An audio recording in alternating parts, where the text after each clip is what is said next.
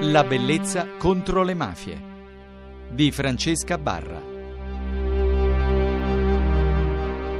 Alla bellezza contro le mafie in queste notti parleremo, se esiste, di un legame fra l'architettura e luoghi spesso periferici, luoghi simboli, ad alta concentrazione criminale. Ci sono varie proposte sollevate soprattutto dagli architetti che sostengono che queste periferie devono risorgere, devono essere ristrutturate, eh, non devono più essere ignorate o ghettizzate.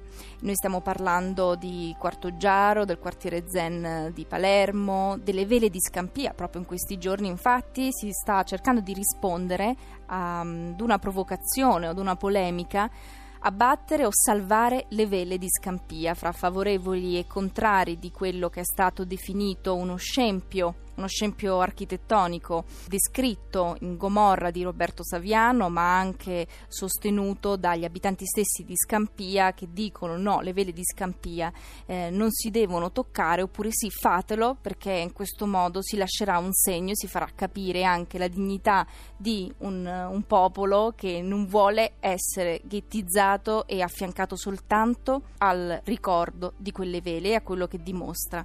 E quindi noi parleremo dei cosiddetti ecomostri, ecomostri che stanno sorgendo in varie città e lo faremo grazie all'intervento di due architetti e di un personaggio che mi hanno segnalato, un filosofo, psicologo ed esperto di biourbanistica, Stefano Serafini, che abbiamo ai nostri microfoni. Salve Stefano, quando si parla di bellezza il primo pensiero che viene in mente è quella che si vede nelle nostre città, è quella che contrasta con il male e quindi forse una delle soluzioni possibili risiede proprio nel concetto di biourbanistica, eh, però lo spieghiamo meglio, visto che sono termini che a volte spaventano un po'.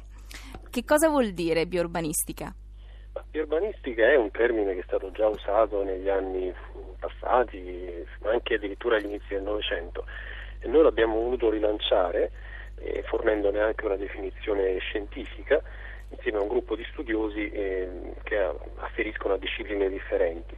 Eh, biourbanistica innanzitutto che cos'è? È un qualcosa che riferisce alla realtà urbana intesa in un senso però molto vasto, non meramente geometrico o funzionale, ma come quell'habitat ormai naturale all'uomo, visto che la popolazione mondiale ormai la, la maggioranza della popolazione mondiale ha già superato eh, la popolazione mondiale urbana intendo, ha superato quella rurale e si avvia a aumentare sempre di più. L'ambiente tipico in cui tutti noi cresciamo, in cui tutti noi abbiamo eh, influenze, riceviamo influenze, in cui influenziamo gli uni gli altri. Eh, la parola mm, città in greco si dice polis e da questa radice nasce il termine politica, cioè tutto ciò che è eh, messo in comune fra gli esseri umani, ciò che ha a che fare con il linguaggio, con la comunicazione, ciò che è pubblico, ha a che fare con la città. Quindi l'urbanistica non è qualcosa di diverso dalla politica in un certo senso, perché la politica eh, si dà all'interno di un contesto spaziale, un contesto eh, di relazioni sociali, eccetera, che si danno nella città. Eh, perché bio?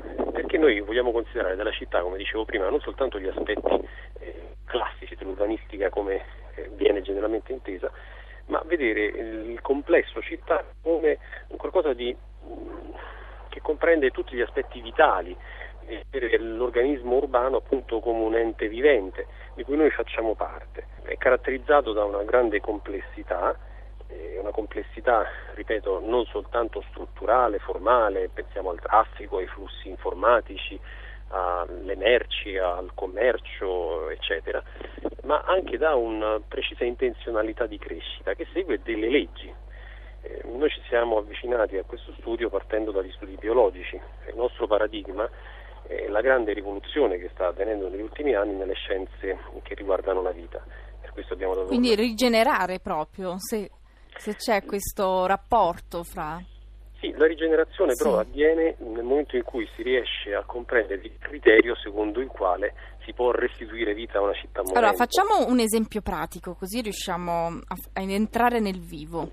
Allora, eh, Ci sono dei luoghi, soprattutto periferici purtroppo, e, ed è per questo che poi insorgono i cittadini, perché sono stanchi di essere veramente limitati soltanto a, a quelle strutture, cosiddette ecomostri.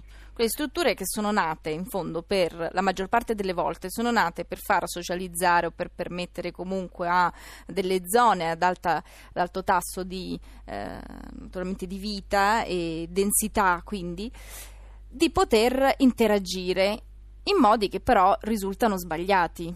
Ora, queste zone è in queste zone che si vuole intervenire o su nuove zone, cioè sulla costruzione di nuovi quartieri, nuovi palazzi, oppure andare a intervenire sul vecchio che in fondo presenta degli, degli errori proprio strutturali? Ma questo riporta esattamente a quell'argomento del criterio di cui parlavo prima, sì. cioè quando Le Corbusier proponeva un modello di città mh, per blocchi isolati e separati funzionalmente, il famoso zoning, cioè Le Corbusier diceva beh noi dobbiamo vivere in una certa zona della città, in un'altra lavorare, in un'altra divertirci e in mezzo c'è il flusso e gli spostamenti che faremo allegramente in automobile consumando molta benzina e molti lubrificanti. Un grande gioia di Voisin che era un produttore di automobili che sponsorizzava Le Corbusier. Questo modello ha creato le mostruosità in cui noi viviamo. Noi abbiamo mm, caratteristicamente, soprattutto in Italia, dei centri storici molto godibili, vivibili, caratterizzati da una bellezza che attira la vita, attira il movimento, i negozi, eccetera. E poi abbiamo questi immensi sprawl urbani, cioè queste estensioni disorgani- disorganiche di costruzioni che sono chiamate periferie, nelle quali le persone generalmente dormono. Ci sono vari fattori che hanno portato a questo fenomeno di distruzione delle città, non soltanto in Italia ma in tutta Europa e nel mondo. Il modello di base è americano. E, e uno di questi è la rendita urbana, cioè il costruttore cosa fa? Beh, dice io compro un terreno lontano dal centro che costa poco, li costruisco, dopodiché sarà la comunità, lo Stato, a dover spendere tanti soldi per rendere vivibile quella zona, costruendo strade, portando l'acqua, il gas, eccetera. In questo modo, a spese della comunità, le case possono essere vendute con grande vantaggio del, eh, dello speculatore, del costruttore e anche questo ha aiutato l'espansione terribile delle periferie.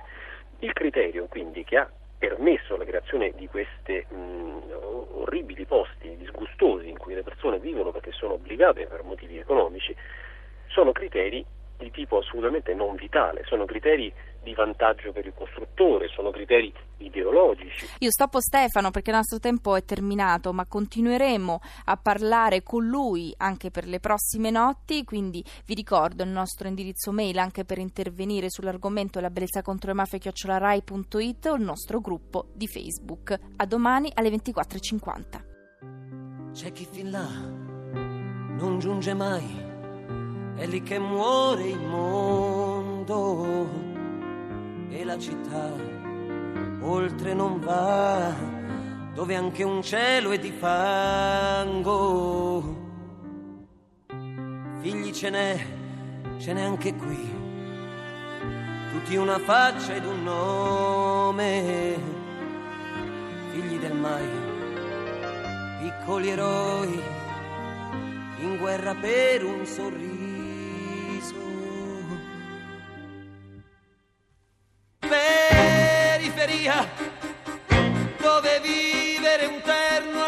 lotteria, dove un miracolo e un pane in più, un giorno in più che strappi tu.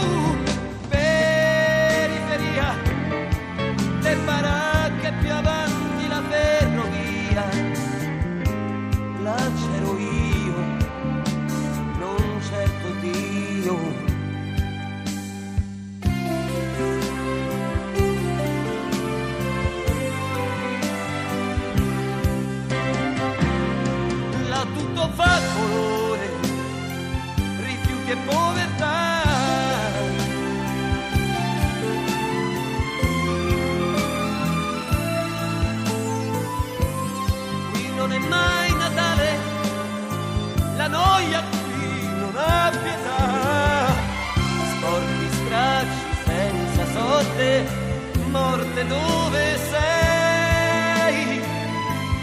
Tanto non lascerai, sei figlio della strada ormai.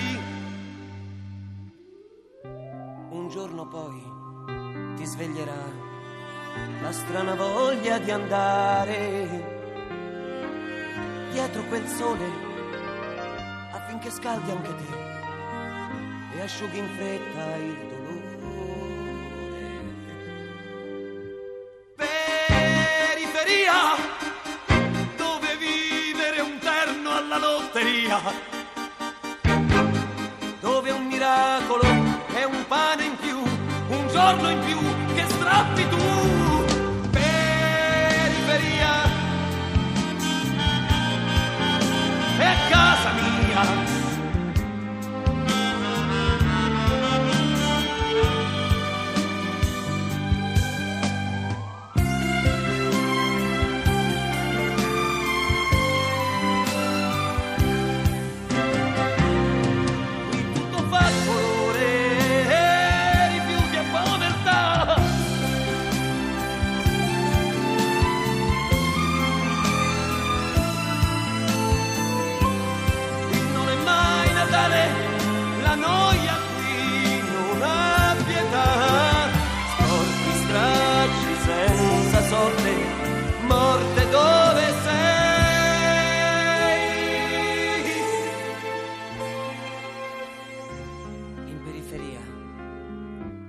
Betty,